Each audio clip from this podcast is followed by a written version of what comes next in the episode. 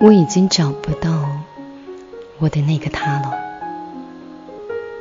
为什么好好的一段爱情说不联系就不联系了呢？男朋友已经十多天没有联系他了，最近的一次约会也已经是三个礼拜之前。起初她觉得可能是男朋友最近刚换工作，需要重新的适应业务和人际关系，实在太忙，顾不上自己，也情有可原。正好在这个时间可以演出下体贴和懂事的角色，省得让对方烦心。可是等了四到五天，对方还是一个电话一个微信也没有，他的心里就开始犯嘀咕了。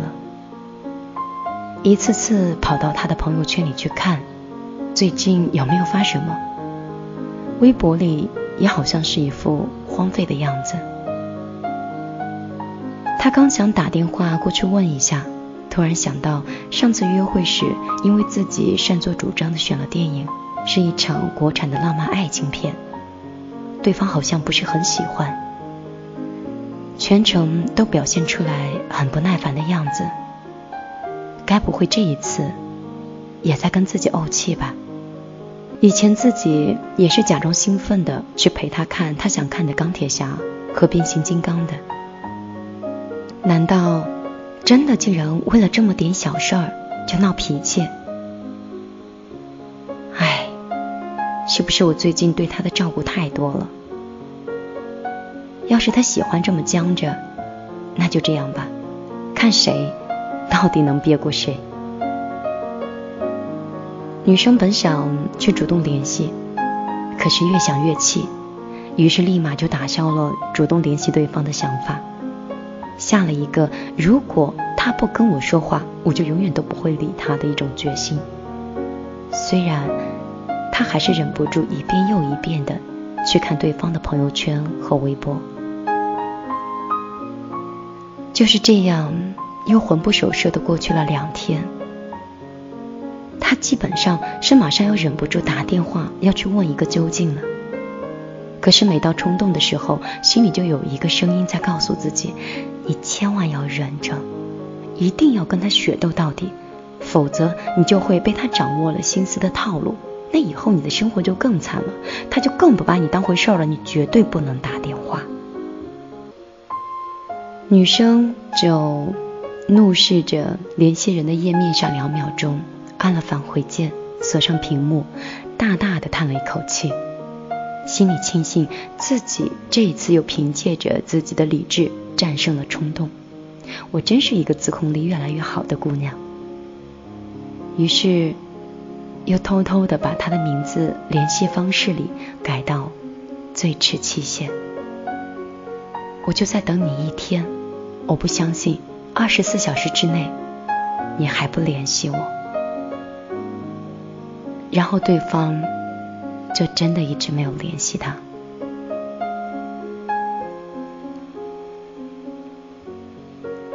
一直到失联的第九天，他的内心积聚着不安，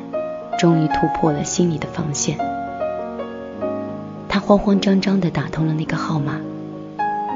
但是没有人接。他几乎听完了整首歌《棉花糖的彩铃》，他心想着估计他是去开会了吧，手机调成了静音，或者根本就没有带在身边。于是他每隔一两分钟就再打一次，耳边响起的依旧是那首熟悉的不能再熟悉的旋律。而等他打到第七通电话的时候，彩铃很快就终止了，即刻就传来了冰冷刻板的您所拨打的电话正在通话中的提示音。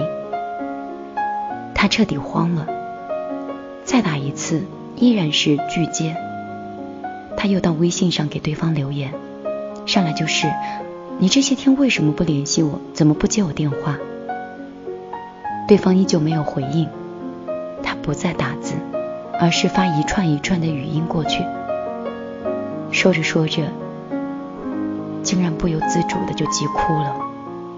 可是对方不为所动，一个字一个表情符号都没有回，而且很快就跳出了一段灰白色的系统提示：某某好友已经开启了好友验证，您还不是他的好友，请发送好友验证请求。对方通过后才能聊天。他怎么也想不到，朝思暮想的男朋友竟然就这样把自己删了。她不知道男朋友新单位的地址，只听说是一家新成立的贸易公司。她跑到对方的出租屋，跟她合租的室友对她说，男生已经搬出去一个多星期了，住到了公司的宿舍，没有人知道他确切的位置。女孩红着眼眶跟室友道谢，轻轻地关上门，出来之后，泪水就刷刷地流出来。他泪眼朦胧地掏出来手机，打电话，对方依然是不接，无论打了多少遍，都是那句该死的“您所拨打的电话正在通话中”。他不得不承认的事实，就是原来他把自己的手机号也拉黑了。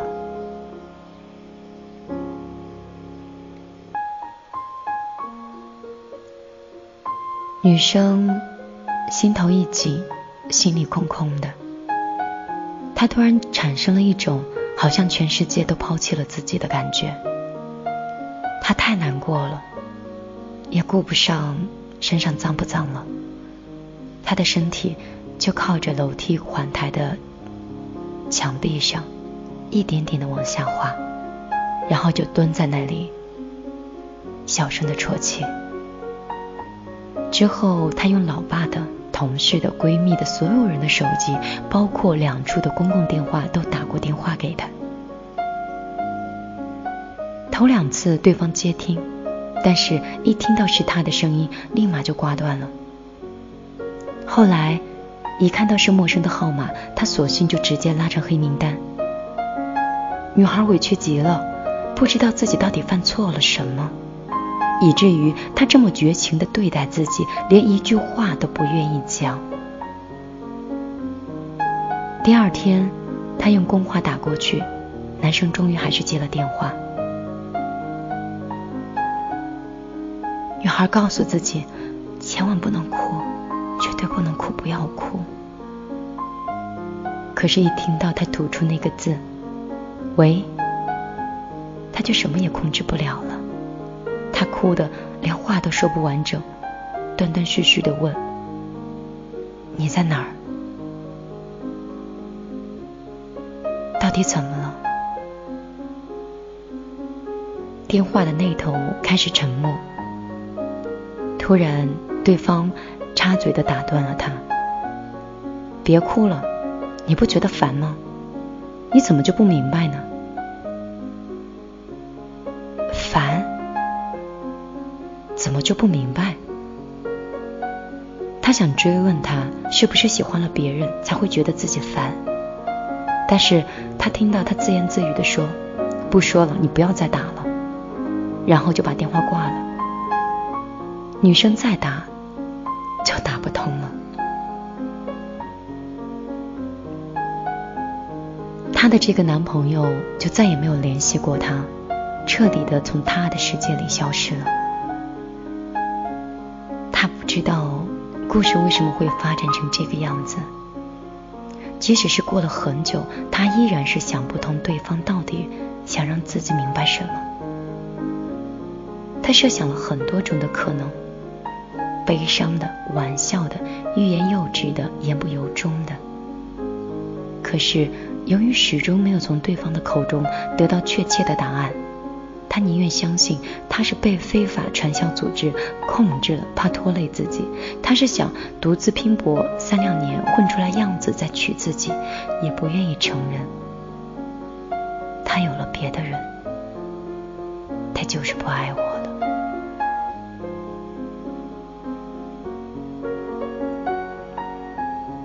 像是这样莫名其妙的分手过程，其实在生活中并不少见，有的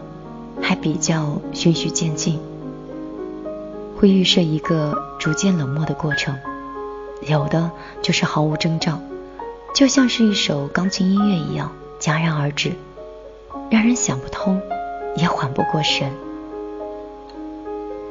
那些消失的爱人通常以男人居多，他们或是为了保全某种莫名的自尊，不愿意面对自己无力掌控亲密关系失败的局面，不愿意让对方能够窥探到自己内心的软弱和退缩，或是为了掩饰自己的变心、出轨的事实，不想扮演薄情汉、负心汉的角色，于是便有了预谋的和恋人玩起了捉迷藏，上演了一场神秘的人间蒸发。更有严重的，即使自己想要甩掉对方，但也绝对不会提出分手，而是以各种明知道对方难以接受会引起矛盾的方式把对方去逼疯，再等对方自己滚蛋，或者以逃脱分手的责任免于背负骂名。可是绝大多数的女人在感情中特别注重的就是仪式感。开始的时候我们要确定恋爱关系的告白，结束的时候也要亲耳听到对方说出那一句我们分手吧，仿佛就好像缺少了应有的信号和交代一样，显然结果不够明确和完整。也正是由于这样的一种不明确和不完整，因此所有被甩的女人们本着对爱情的执着和乐观，出于感性的多思和犹豫不决的本性，往往会觉得事情尚且存在回转的余地，期待着柳暗花明的局面的出现。而这种得不到的回应，绝望中似乎还裹挟着一丝希望，求生不得求死不能的这种 feel 是最折磨人的。而这种开不了口的拖拉和回避，事实上只会加剧分手的痛苦，让自己心中产生一种并不好受的愧疚之感，也让对方在爱情的空壳里迷失、恐惧。所以，相爱一场，这样的结局又是何苦呢？所以，从某一种角度上来说，该为那些承认不爱者去鼓掌，感谢他们的坦诚，避免了多少的敷衍、欺骗和对方错误的持续付出，也为那些不追问者去鼓掌，感谢他们的自尊，避免了多少徒劳无获的争吵和毫无意义的难堪。是，在分手这件事上，最好的心态莫过于无论我们的关系走到哪一步，但愿我们之间始终是保持坦诚相待。真的不爱也没有关系，那是你的自由。只要是真话，我们都能有能力去承受，只要没有欺骗，我便心存感激。最后我想说，既然我们曾经在一起拥有过那些甜蜜，我们是否也应该认真地处理一下我和你的道别呢？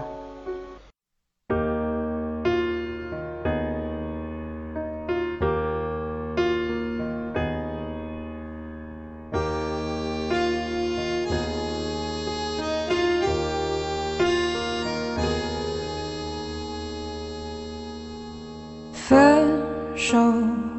从你口中说出十分冷漠，难过沸腾心中然后熄灭的火，我以为留下来没有错，我以为努力过你会懂，怎么连落叶都在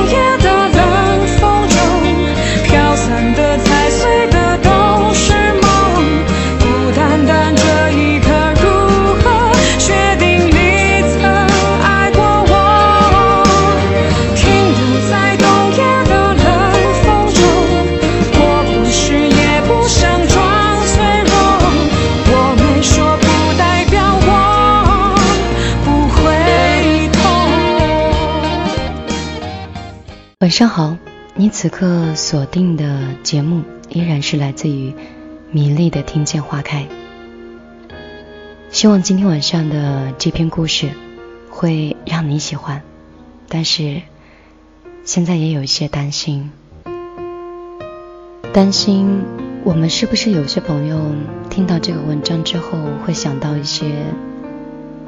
不太开心的人和事，是不是会有一部分女生都遇到了这样的男生，没有任何交代，没有任何告别，挥一挥手，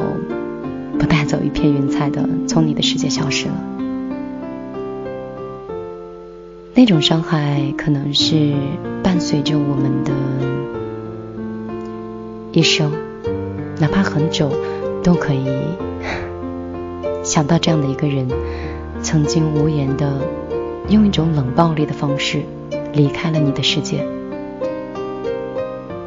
这里是米粒的听见花开，我们进入到今天晚上的米粒的微信的公众平台，在米粒姑娘的公众账号里，嗯，这个是乐七吧，她说米粒，我在这里留言你是可以看到的吗？只要你在公众账号的这个留言平台里留下的所有的文字，不管是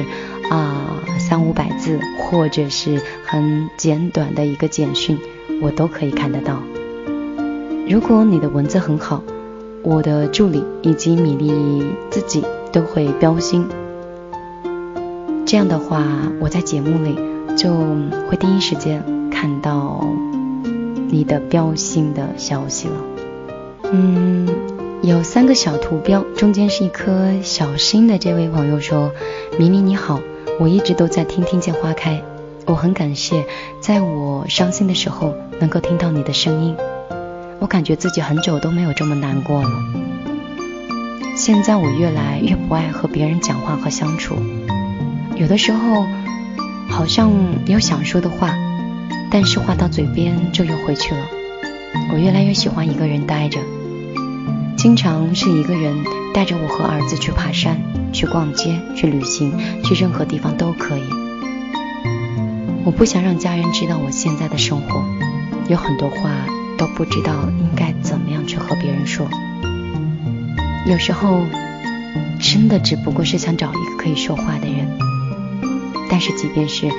你说完了所有，你的生活还是要继续的吧，所以也只不过是唠叨两句。有时候我觉得自己好像是得了忧郁症，没事的时候就喜欢一个人发呆，一站就可以在那里站很久，难过的时候就会特别伤心，心就会特别疼，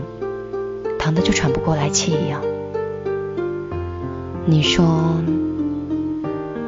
我这是怎么了？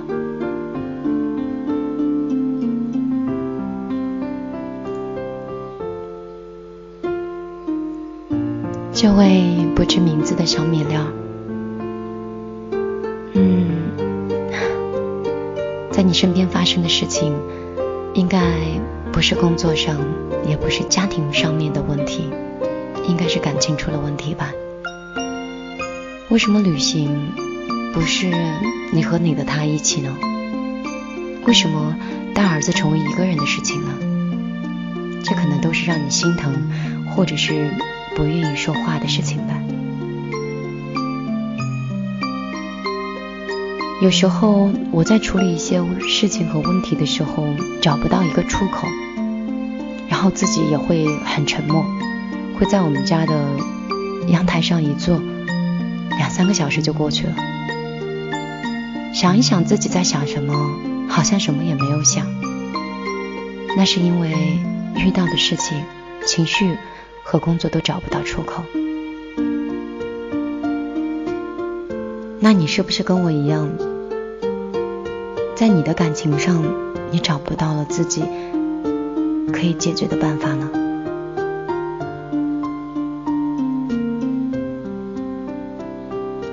谁可以帮你呢？可能也只能是自己了。当你成年到十八岁之后，当你二十四岁之后结婚，你的生活都已经是自己的主导权，你的任何家人和朋友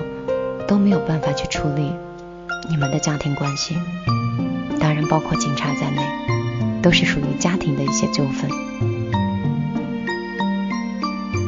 我只知道一个道理，有些不开心的事情是要尽早去面对和处理的，如果时间拖得太久，只会让自己更累，百害无一益。所以不要想着用逛街、旅行或者是爬山的方式去逃避这些问题。当有些争斗需要面对面去解决的时候，就不要再选择逃避了。青年说，米粒，你来新疆的苏荷吗？我邀请你来做客。新疆的苏荷，这个城市我不是很熟悉，会离北疆这边远吗？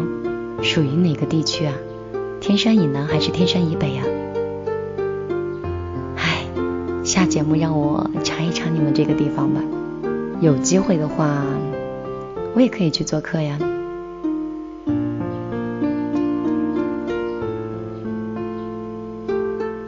鸭蛋汤说，米粒，我喜欢你两年了，每天晚上你的声音都会陪我入睡的。